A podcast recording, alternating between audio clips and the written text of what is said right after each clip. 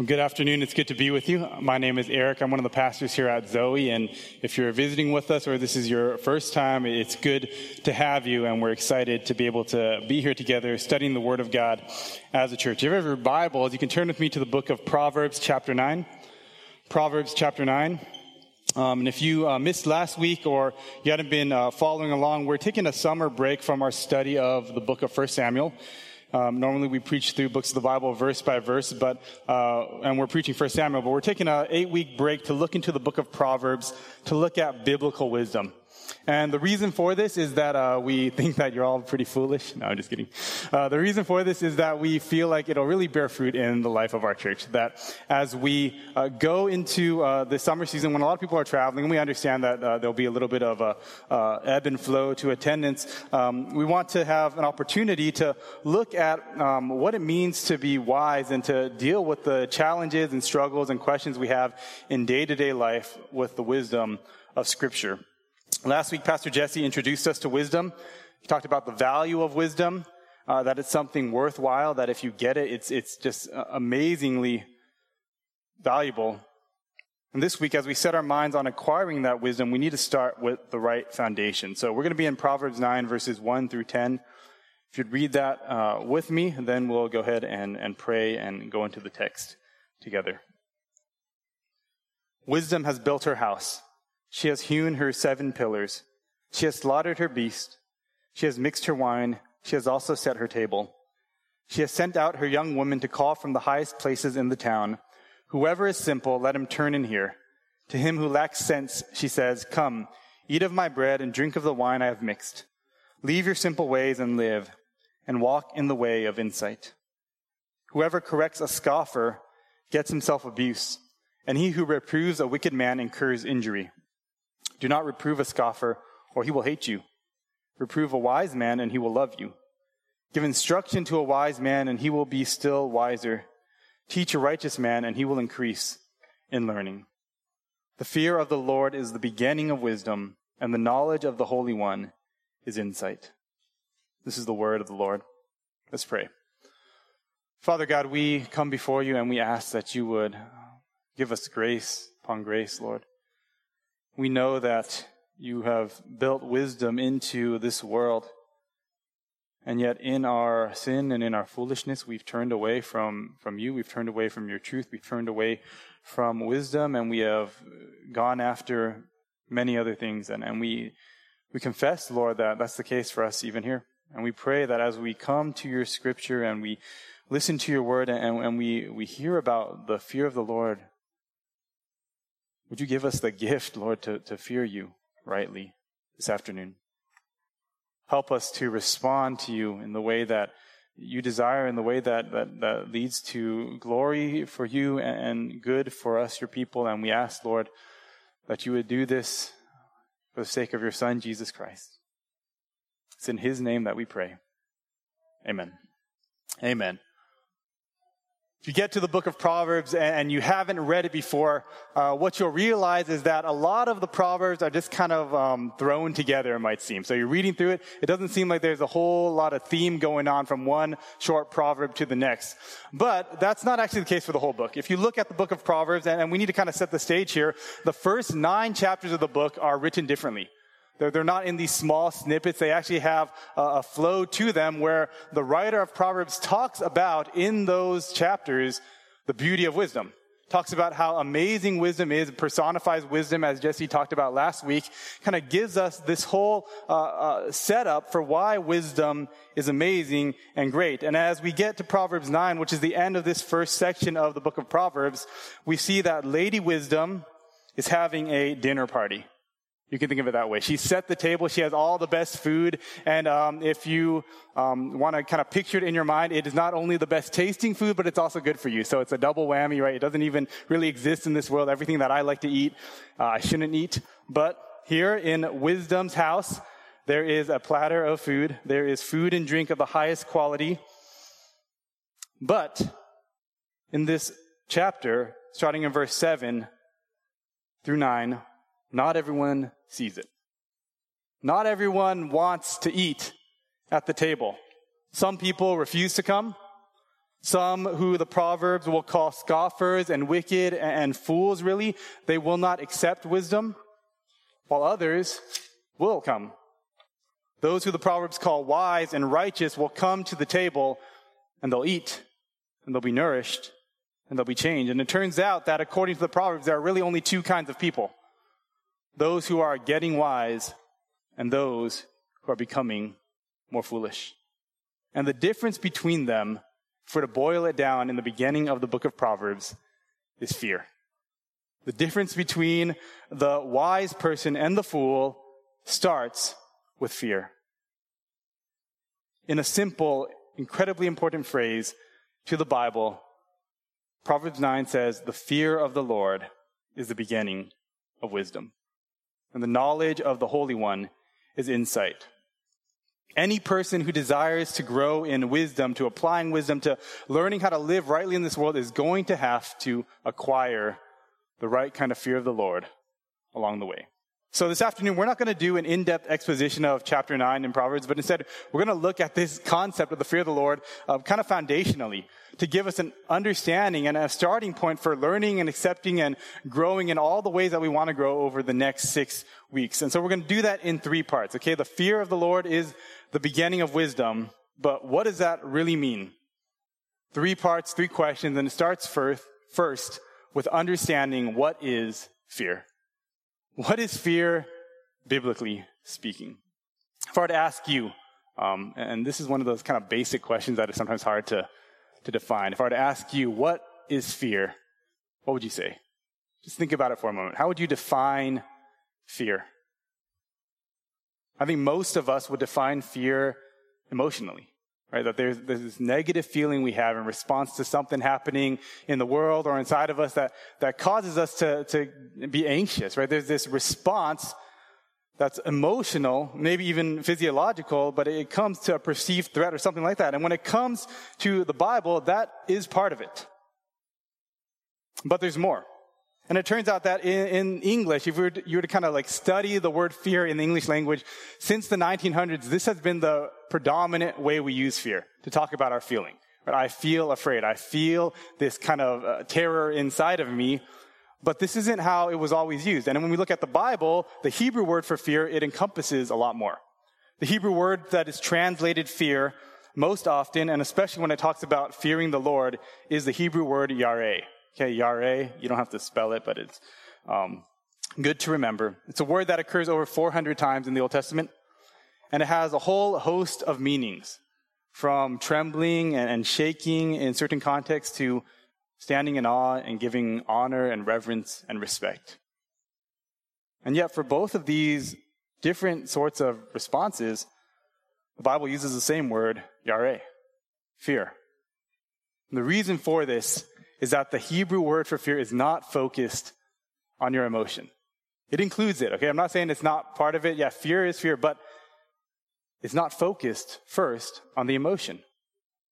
What the Hebrew word yare focuses on is actually control. It focuses on the idea of control. According to the Bible, what you fear, what you yare, is the thing that controls and determines and influences how you live and how you act. I read a story this past week about a girl who was living in the UK, um, and, and, she developed a, a, terrible fear when she was just uh, four or five years old of opening her mouth and going to the dentist. So what happened was she went to the dentist, and you know, that's kind of a common fear, right? People have fear of going to the dentist. I've never felt it because uh, my teeth are wonderful, but um, I know some of you have it. But this girl, she went to the dentist, and unfortunately, at a young age, what happened was some just a slip up happened where the dentist ended up cutting her tongue. And so, um, obviously, that freaked her out. It wasn't like a terrible uh, problem, but because of that, she, she never wanted to go back. And it got worse and worse and worse. And a few years later, when she was supposed to go back, and they had been kind of holding off on bringing her to the dentist because of her fear, um, her teeth were getting worse. And so she needed to go to the dentist, but she was so scared she wouldn't open her mouth for three days prior to her appointment. Um, and when she got there, she, she just wouldn't go through with it. And it was so bad that they actually had to sedate her, take her to the hospital, and, um, and then work on her teeth while she was under. And unfortunately, they found out that her teeth were in worse condition than they thought. And so they ended up pulling a number of her teeth. And so when she woke up, she found out that this is what had happened. And, and that just sent the fear into overdrive. Eventually, um, as uh, she was kind of recovering from this, or hopefully recovering, what happened was she, she just became scared to even open her mouth. She wouldn't talk. She wouldn't eat. They tried to feed her from a tube. But the fear of, of having someone mess with her mouth had gotten so crazy that she literally died of starvation and dehydration. And it's a terrible and sad story. But it illustrates for us the connection between fear and control. As you look at the use of the word Yareh in the Hebrew Bible, you'll notice that, that there are two major uses that, that far outstrip anything else. The Bible says, fear God, Yareh, Yahweh, the Lord, and it says, don't fear anything else. That Fear God, don't fear anything else. Why? Not because there aren't scary things in the world. Okay, if we think that's what's happening, that's that's not true. The Bible acknowledges, and we know that there are scary things, right? It's probably good for you to be a little bit afraid of spiders or snakes or heights, right? These things can harm you. There are scary things in the world. And the Bible also doesn't say that you shouldn't respect anyone else, that you shouldn't honor anything else. The Bible talks about honoring those in authority, respecting your mother and father, but it never says to fear your parents. Because fear is about control. The heart, we've talked about, is the control center of the body. And very often the thing that influences, controls, and motivates our heart most is what we, yare, what we fear. When we think about the story of that poor girl in England, we might think that we're different from her. But the truth is, we aren't really that different at all. Our fears are different. Maybe the scale and severity of it are different. But if we're honest, we'll see that in so many ways, the decisions we make in life are most powerfully affected by what we fear. Do you see that in your own life? Can you kind of look back and see it in the decisions you've made? My wife and I, we see this all the time in our home. And this is just a little example. We see our children, and every once in a while we can see the controlling power of something they fear. Uh, they love to be at home. They love to play, right? They love to mess around with each other and fight, and, and the home is like their playground. So it's kind of funny because we always want to get out of the house, but they always want to stay there. And I told them this week, it's probably because you have no chores, right? That's why you always want to be at this house. Um, but they love being there. Um, but there's one thing that happens fairly often is that they'll be playing downstairs and there's something upstairs they want, but they won't get it. And it's because the lights are off upstairs. They want to go upstairs. They want to play. They want to continue the fun. And they even know that if they, they complain about it too much, mom or dad is going to get mad at them. They don't want that. But in that moment, what controls them is their yareh, their fear of the darkness. And of course, it's not just kids. It happens to us as adults. Sometimes it happens worse to us as adults. Um, I always had a fear of heights growing up. I think it's natural, it's good, okay? But in my 30s, I started to discover that my fear of heights seemed to be getting worse. It seemed to be becoming more of a controlling fear. And, and how did I know that? Because um, it wasn't just about this physical anxiety. What would happen was I began to see this fear controlling my decisions and my behavior.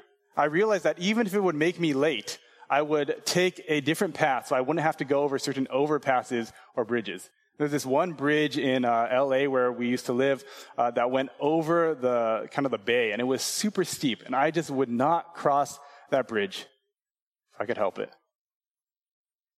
To answer the first question, what is biblical fear? We need to understand the biblical connection between fear and control. Yareh, as the Bible talks about it, is not first of all about the emotion. It's about what exerts a life changing influence on you. And the fact that the command to not fear anything else and the encouragement to fear the Lord is everywhere in the Bible, in the Old Testament, tells us that this is a universal thing. It's better understood as not an emotion, but a motivation. Now, what about you?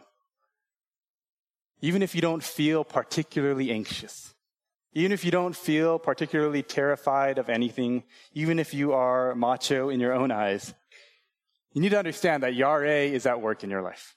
Fear is at work in one way or another. There are things that you fear that exert this control over you. And so before we move on, we got to ask the question, what is it that you tend to fear?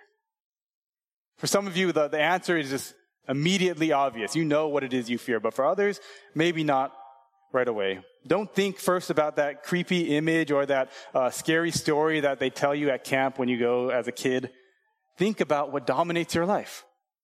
Think about your decision making as of recent months and years. What is it that you fear? The fear of what could happen to our children is always kind of at the outskirts of our decision making. It wants to break in. It wants to be the primary reason, the controlling reason why we do or do not do certain things. Why we do or don't let them go to sleepovers, why we do or don't send them to a certain event, why we don't let them watch certain shows, or we only want them to be with certain friends. Now, there are lots of good reasons to think through those, but oftentimes it's my fear of what might happen that's controlling it. And here's what wisdom tells us. We were never meant to fear anything in this world in that way. We were never meant to give control of our lives to the things that people around us naturally even fear, whether that's other people or whether that is viruses or governments or health issues or financial problems or the like. And all those things are important and they're significant, but they're not supposed to be the focus of our controlling fear, our yare. The fear of the world is foolishness. The fear of the Lord is the beginning of wisdom. Yare, fear, is meant to be reserved for God alone. So that's the first building block to understand what the Bible means when it talks about fear. Secondly, then, and more specifically, what is the fear of the Lord that the Bible keeps encouraging us to? What is the fear of the Lord? The fear of the Lord is incredibly important. It appears all over the Old Testament, especially in the wisdom literature but really everywhere. And it appears in the New Testament too with people being called God-fearers. But we can just cut to the chase. Okay. If what we said about fear in the Bible is true, that Yare is about control and motivation and influence, then this is what follows. The fear of the Lord is a response to God that we are supposed to have, where God becomes the greatest influence in our life. I'll say that again. The fear of the Lord is a response to God that we are supposed to have where God becomes the greatest influence in your life. Kind of understand where this is going? The fear of God can include that emotional, just being literally afraid of Him. At times, it can refer to being deeply reverent to Him. It includes all those things as long as you realize what it's pointing at ultimately is a life that is changed in accordance to who God is and what he desires. It's a response to him where he becomes the greatest influence in how we live. And this response to God, this reality of God being the primary influence in our life, it includes a number of things, which the Proverbs will point out. Okay? First, according to the Proverbs, the fear of the Lord includes an intellectual response. Okay? It includes an intellectual response knowing who God is, knowing about Him, discovering, learning more about the Lord Himself. Proverbs 1 7, the fear of the Lord is the beginning of knowledge. Fools despise wisdom and instruction. And in Proverbs 9 10, which we just read and we looked at, we saw it say that the parallel idea to the fear of the Lord being the beginning of wisdom is that the knowledge of the Holy One is insight. The knowledge of the Holy One is insight. Fear of the Lord includes an intellectual response where we know more about God. Now, I know some of you, many of you here are really into music. You love music. You love even to make music, and that's kind of cool. Uh, you should join us on worship team because uh, we would love the help. Um, but you're into music. Now, just imagine for a moment that you meet another person who also says, "Hey, I'm a musician too." and you say, "That's awesome, man! I like uh, that's great. Let's let's let's bond over this connection." Now, I'm not really a musician, so I don't know too much, but follow me here you talk to this person, you, you get to know one another, and rather casually you ask him or her, what are some of your biggest influences? And the person smiles and says, you know what? It's, it's the Beatles. It's the Beatles, right? UK connection. And you say, really? What songs? What, what, which Beatles? Like, what, what, what things about them? And they say, you know, um, I don't really know the names of all the Beatles. And, um, I don't really know who wrote which songs. I don't even really know the names of all the songs, but I've heard them before, and they're my biggest influence. What would you say? Say, you're a dum dum, right? You don't know what influence is. You don't understand. That's not influence. It's foolish. You cannot be greatly influenced by what you do not know. And the same applies to God. And we have so many people in the church who actually are very similar to that person talking about the Beatles where they say, you know what? Jesus is my biggest influence. Oh, what about him do you like? That time when he died on the cross. That's all they can remember. What teachings of his do, do, do influence your life? You know, when he said to love, right? That, that's all we got in the bank. We don't know the God we're supposed to fear, who's supposed to be our influence. Secondly, the Proverbs say that the fear of the Lord is not just an intellectual response, it's a moral response. It includes a moral response to Him. Proverbs 8:13. The fear of the Lord is hatred of evil. Pride and arrogance in the way of evil and perverted speech, I, that is the Lord, hate. The fear of the Lord is a response to God that includes hatred of that which is wrong. The verse is saying that you cannot be greatly influenced by God if you do not hate what he hates and love what he loves. To hate sin, to love the fellowship of believers, to love holiness and righteousness, to hate division. As a Bible believing and teaching church, we have to celebrate what the Bible celebrates, not what the world thinks is wise. If you say you fear the Lord, then you will hate what he says is wrong. You will deny what is evil. You will turn away from it. And, and, and we oftentimes think just naturally about like sexual issues or blatant sins like that. But Proverb talks about pride and arrogance, the way of evil, perverted speech. These are things that we see all the time in ourselves. The fear of the Lord includes a moral response to God where we decide to align ourselves to what he says is right even when it's difficult. There's an intellectual response, a moral response. Thirdly, the Proverbs say that the fear of the Lord includes an attitude response. An attitude response. Proverbs 15:33. The fear of the Lord is instruction in wisdom, and humility comes before honor. The fear of the Lord is a right response to God that includes humility. See, you know about God you, you learn more about God. You understand what he says is right and wrong, right? You, you acknowledge that, you assent to that. And then thirdly, you realize that if that's true, I fall short. I need to change. I need to see myself rightly. The fear of the Lord includes, according to Proverbs 15:33, the realization that I am the one who needs to change first, that I'm not right, that actually knowing God and hating evil means that I need to start right here myself. Not with everyone out there who I can see their sins easily, but with myself, the person who I'm most blind to. I need to see myself rightly and understand I need to change. See, the fear of the Lord is this right response that includes knowing what's right, hating what's wrong, and realizing that I need to change, that you need to change.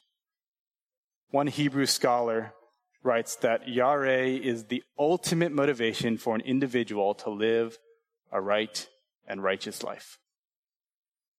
An old Puritan uh, explained the fear of the Lord in this way. And I like what he says because it's old fashioned and sometimes the old ways are good.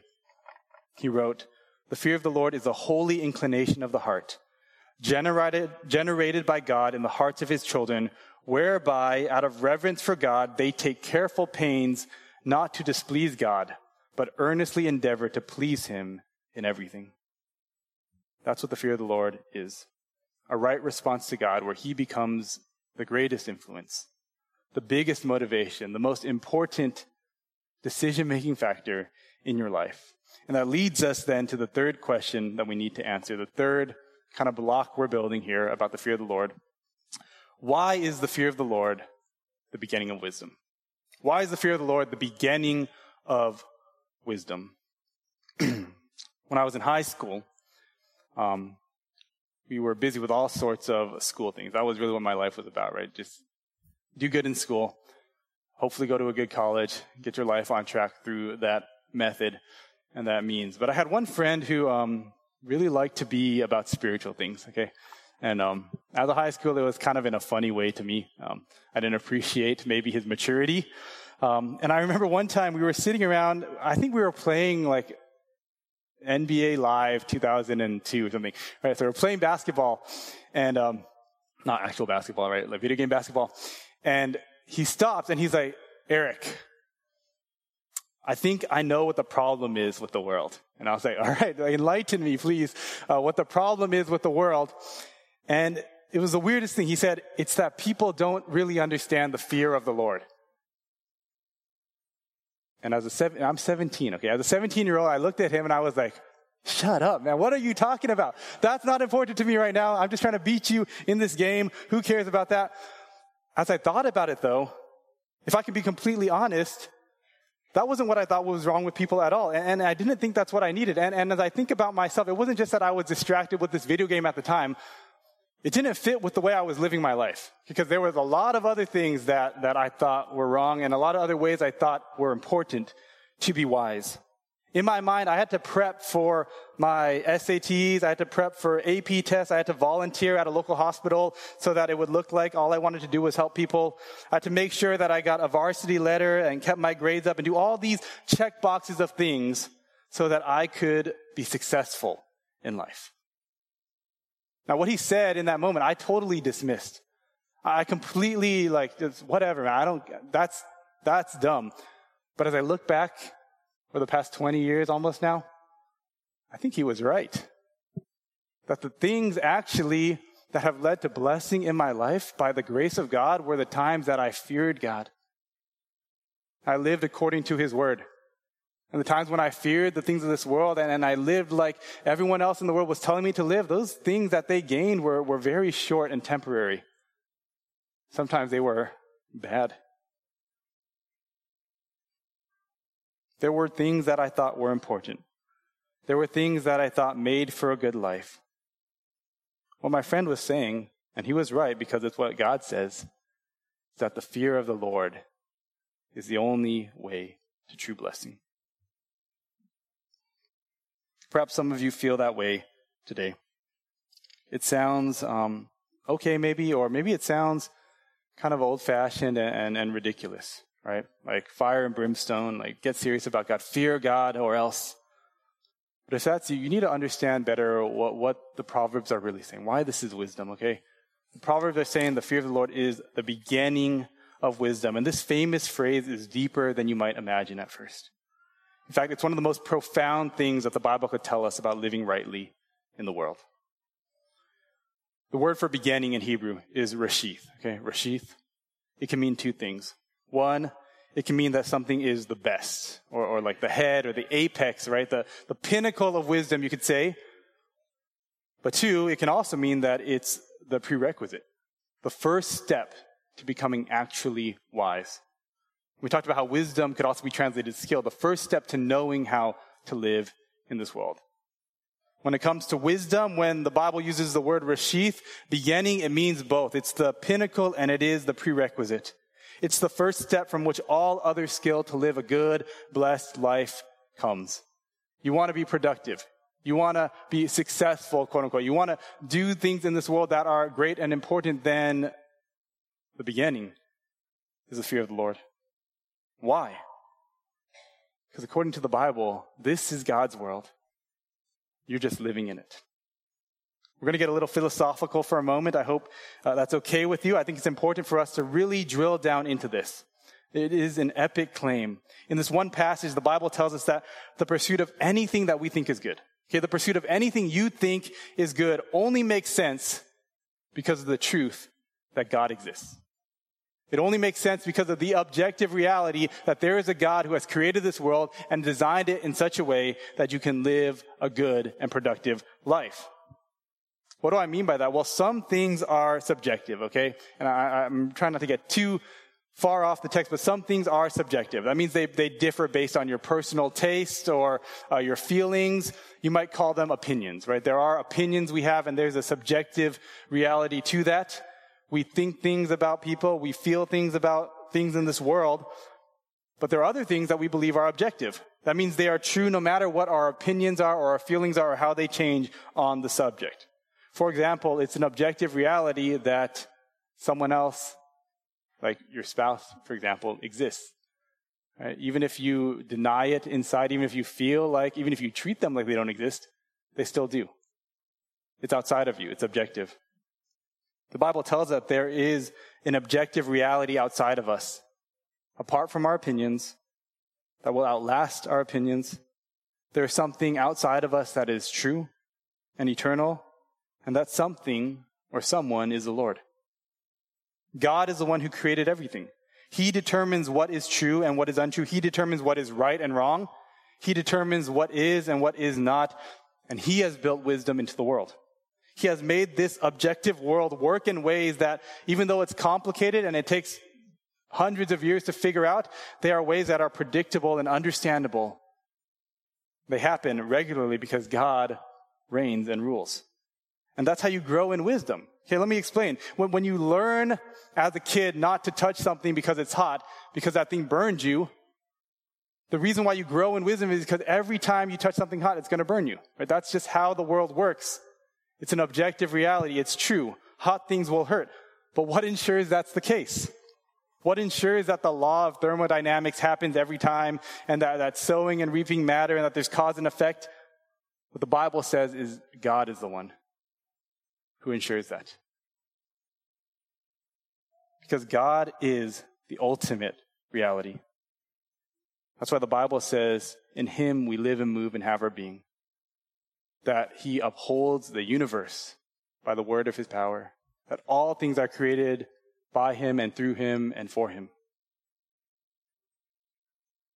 The reality of a God who rules and reigns and sustains undergirds everything objective the concept of scientific laws, the concept of there being something we ought to do morally, the concept of there being a difference between fiction and nonfiction, all those things, if you really think about it, they only make sense if there is a God. They only make sense because we live in His world and He does not change. And that's why the fear of the Lord is the first step to wisdom. You need to acknowledge the world is separate from you. It works in ways that you need to get in order for you to get better at living in it. See, a person who lives in their own head all the time, it's not wise. He's not wise. He might be sophisticated. He might seem enlightened. He might seem like, like a, a smart and kind person. But a person who, who focuses first and only on the subjective things that they think their feelings and opinions and not on how this world works, they will not be wise. Unless you recognize you live in a world where actions have consequences, where other people exist and they can affect you, where your actions will affect others, unless you recognize that, you will struggle in this world. You will. You'll, you'll wonder why, why you, you wrecked that situation when the reason is so clear to everyone else who saw you yelling and screaming. You'll wonder why this person doesn't want to be near to you when it's so clear to everyone objectively that's because you try to hold too tightly onto them. This world has objective reality to it, and we're living in it. Have you ever tried to play a game with someone who doesn't know the rules? It's not fun. Okay, it's not fun. I remember in in college, um, I used to like to play real basketball, and um, there was one guy who was just like the most athletic, amazing guy, right? He could like dunk. He was so fast. He was so, um, so strong. He could do everything, but he didn't really know basketball. And so what he would do is he would just, he would just use his strength to overpower you. He'd be fouling you into the ground. He'd be traveling with the ball and it did not make the game fun at all. Because no matter how gifted he was, if you don't know that there are rules, if you don't know the rules, you can't be good at it. But when you acknowledge God, when you acknowledge the rule giver of this world, then it leads to blessing. Proverbs say the fear of the Lord leads to blessing. Proverbs 10:27. The fear of the Lord prolongs life, but the years of the wicked will be short. 1426. In the fear of the Lord one has strong confidence and his children will have a refuge. 1427, the fear of the Lord is a fountain of life that one may turn away from the snares of death. 1923, the fear of the Lord leads to life and whoever has it rests satisfied. He will not be visited by harm. Proverbs 22, 4, the reward for humility and fear of the Lord is riches and honor and life. Proverbs 29, 25, the fear of man lays a snare, but whoever trusts in the Lord is safe. The Proverbs tell us that if you fear the Lord, you learn to live in his world, world according to his word, you will be blessed. And now the question is, well, what about when it doesn't happen that way? Right? What about when sometimes uh, someone who is fearing the Lord, their life gets cut short? What about, as Solomon talked about in Ecclesiastes, when he sees a sinner sin a hundred times, but his life is still prolonged? Well, those are exceptions to the rule, you might say. But they're exceptions because this is how the world works. The Proverbs, the wisdom of God, they're general rules. The world is complex. It's complicated. God is sovereign over everything. But there are still these things that matter. The way you live will affect your life, will affect other people. The choices you make will determine in a big part how successful you are in this world. The way you choose to act, the way you choose to live, the way you choose to control yourself will determine the depth of your relationships. See, the person who fears the Lord is blessed, even if there are times when bad things still happen to them. When we think about wisdom, I think sometimes we're, we're kind of like um, a person who loves to eat unhealthy. Right? And we say, you know, I have a friend, um, and she ate like the best food all her life. She exercised every day, but she got cancer at 30. So obviously, it doesn't work. Right? Obviously, the idea that eating healthy and exercising is good for you is, is bunk. So just like case closed, I rest, uh, send me another bag of chips, please, right? Well, the Bible says if that's how you think about God, you're foolish. The world isn't simple. It's complicated. But still, according to Scripture, according to God, you can bank on the fact that if you fear the Lord, blessing will come in one way or another. In this world or ultimately in the world to come. And those who flaunt their sin and despise God will receive their due in this life or sometimes at the end. And those who fear God and love God will experience his goodness in this life and also in the life to come. Don't miss the forest for the trees. Wisdom is available for you if you submit to God, you fear Him, and you trust Him. And that wisdom will lead to blessing. We live in a world nowadays that um, I think has veered more and more towards what I would call a subjective view of identity. And I want to talk about this just for a little bit. I know that um, uh, maybe some of you feel like you're already past this, but especially for young people here. We live in a world that has veered more and more towards viewing our sense, our, our conception of who we are as just totally a subjective thing. That who I am really is based on my opinion or my feelings in that moment. And it's given rise to a whole host of ideas about fluidity in every area of life. And if you've interacted with the world at all in pop culture, you understand this, you see it. It's becoming more and more popular. And we want to be compassionate here. Identity is not an easy thing. There are so many factors that go into your conception of who you really are, but there's wisdom here if you understand that this is God's world. It might seem like there are only two choices how to navigate this whole like idea of identity, right? Which, which is a big thing, especially this month, right? People talking about it a lot. It might seem that there are only two choices. One, the popular and worldly choice is to figure out your identity on your own and then to look to the world to affirm it. Okay, so figure out who you are, just, just deal with that internally, then look at the world and, and ask them to affirm that so that you can have a sense of, of self-worth and, and, and, and belonging, to become comfortable with your subjective view of yourself, and then to have others embrace that. To act in alignment with what you have already decided. That's kind of the popular way. That's what the world is going to tell you if you're a young person, that's what you need to do. Figure out who you are on the inside and then have everyone else embrace it. The second choice, though, is to try and force your identity to match what the expectations already are of the people around you. And that's kind of the popular uh, religious way to do it, right? Put more simply, you try to force yourself to be what your parents want you to be. You try to force yourself to be what your community wants you to be, and you hope that you can do it with just sheer force of will as long as you live. This is also popular in different circles than the first choice. A lot of country songs actually talk about things like that, like, I'm going to be the man that she thinks I am. Right? I'm going to pull myself up to, to, to embrace what others' opinion is of me. That's how I'll figure out my identity.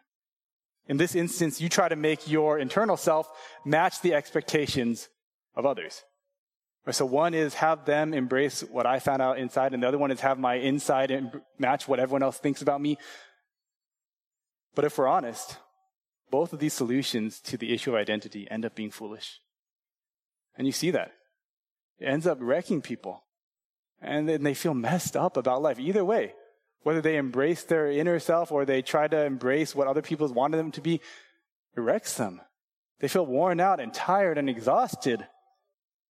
The first person finds that ironically, their happiness is not based on embracing their own identity, but having other people also embrace it. And the second person finds that despite their hard attempts to conform, they end up doing things and wanting things and pursuing things and building things inside of them that cause a deconstruction of everything that they value.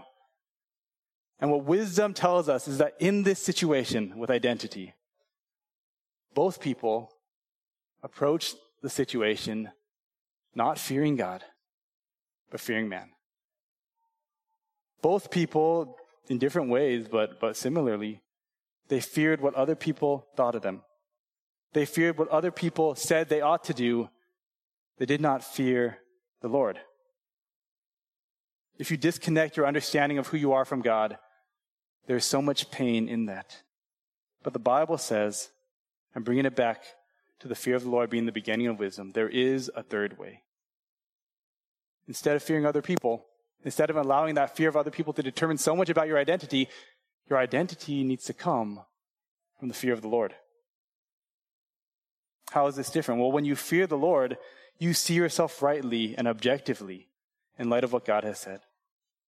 You accept the truth that He created you with all of your struggles and doubts and insecurities, as well as your gifts and talents and lovable things. It was no accident. But you also accept the objective truth that you are a sinner. That there are things inside of you that want to suppress the truth of God, that want to turn away from Him that sin is the only reasonable explanation for the evil in this world. And then you again, in wisdom, when you fear the Lord, you see and accept the objective truth that you are in need of help. And that's why the gospel is such good news. That you need God continuously to be refined and changed over and over again. That your identity is based on what He says, not just in a moment, but daily, moment by moment that you fear the Lord, that He becomes the greatest influence in your life. And you find rest and peace and security in that. There's blessing and wisdom to the fear of the Lord. It's what we said earlier. You know what is good. You know what is bad. They're both inside you sometimes. But you realize you need to change. And you recognize that God has given us in Christ and the gospel, the grace and the means to change. When your identity is formed under the wisdom of fearing God, then the good news of a Savior who secured eternity for us, who walks with you in your struggles, who ultimately will set you free from the flesh, is the best news you could possibly hear. See, the word reshith for beginning, it appears early in the Bible. Actually, the first word in the Bible, Bereshith in Hebrew. In the beginning, God. God is. It's the reality that undergirds everything, and when you align yourself to that, everything else falls into place. He is the reason for existence, He is the beginning, and He is the end. So fear Him. What is fear? Biblically, fear is when something controls you. What is the fear of the Lord? It's a right response to God where he becomes the greatest influence in your life. Why is it the beginning of wisdom? Well, because this is God's world. He is the one who made it and runs it, and he is the one who made you. Biblical wisdom invites us to be honest with ourselves, to look at our lives and to see are there areas where we're messing things up? Areas where we're, we regret, areas where we're making mistakes and we know it. If you look at those areas, is it because you're fearing God or fearing something else? See, the fear of the Lord should free us from all other fears. How often have I been unfaithful because my priorities, my perspective, my fear was out of whack? But if I learn to fear the Lord, the good news is I can grow in wisdom. The fear of the Lord gives us the first and most important understanding we need the understanding of God. In the book of Ecclesiastes, Solomon, who was, the Bible tells us, the wisest man who ever lived. Um, it's a cool book. You should read it. He, he, he goes through all sorts of stuff he tried. Um, and the cool thing about Solomon is that he had the money to try it all. So you don't have, if you don't have the money, that's fine. Just read the book and he'll tell you about all of his experiences. He tried, um, he tried all the entertainment first. Um, and if you kind of put it together, it's interesting. Solomon, he tried, he tried building like a personal zoo, right? He was bringing like baboons and stuff from other countries, uh, building cool gardens. He tried all the uh, entertainment of the ancient world, and he thought at the end, you know what? It was kind of pretty, but vanity. Then he tried every type of pleasure, right? You guys know um, he had many more wives and concubines than are um, proper. He tried everything. At the end of it, he said it was vanity. He tried every type of learning. He tried to become more and more wise. He already was the wisest guy. He wanted to get more wisdom. He tried to learn everything he could about the world. At the end of it, he said, You know what? The person who doesn't know anything, they die and I die. It's the same. It's vanity. He tried even at the end the value of satisfaction and hard work. Isn't that what we all at the end were like, you know, if I could just get a farm, like grow my beans and my chickens and I'd be happy and simple. Solomon tried hard work. He said, you know what? It's good to be wise and to work hard, but honestly, vanity. In the end, Ecclesiastes 12:13, the conclusion of the wisest was this. The end of the matter all has been heard. Fear God and keep his commandments for this is the whole duty of man. There's a lot to unpack in the next few weeks, but this is where we need to start. The fear of the Lord is the beginning of wisdom. And it's our prayer as a church that, that we would embrace that and we would fear God and we would desire for Him to become just, just greater and more real and more influencing and motivating and powerful because of the gospel in our lives. Let's pray. Father God, we come before you and, and we we just ask, Lord, Lord, for your grace. We ask for you to grant us the grace to fear you. Help us, Lord, to understand that this, which, which might seem maybe um, old fashioned or maybe kind of, I don't know, out of, out of date or not in vogue, Lord, that you would, you would show us by your Spirit, Lord, that this is what we really need. At this time, we're going to pray together and just respond to the Word of God. And I'd ask that you would pray right now to ask the Spirit of God, especially if you are a Christian, this afternoon, to, to show you how you need to grow in fearing Him, to show you areas in which other things have exerted influence and control over your life that, that shouldn't. Ask the Spirit of God to reveal those things to you and begin to change you even now. Let's pray.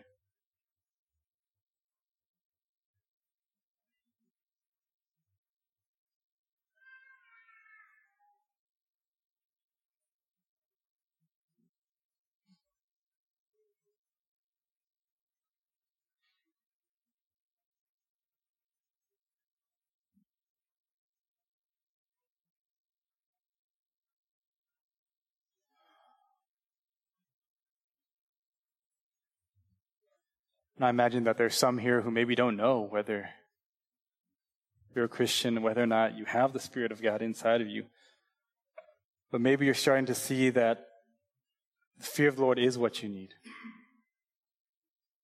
Maybe you're starting to see that the gospel that everyone keeps talking about is good news because of what is right and what is wrong and how you need to change. If that's the case, then I would invite you to pray and ask Lord, to grant you that fear, to, to, to put your faith in Christ, even this afternoon.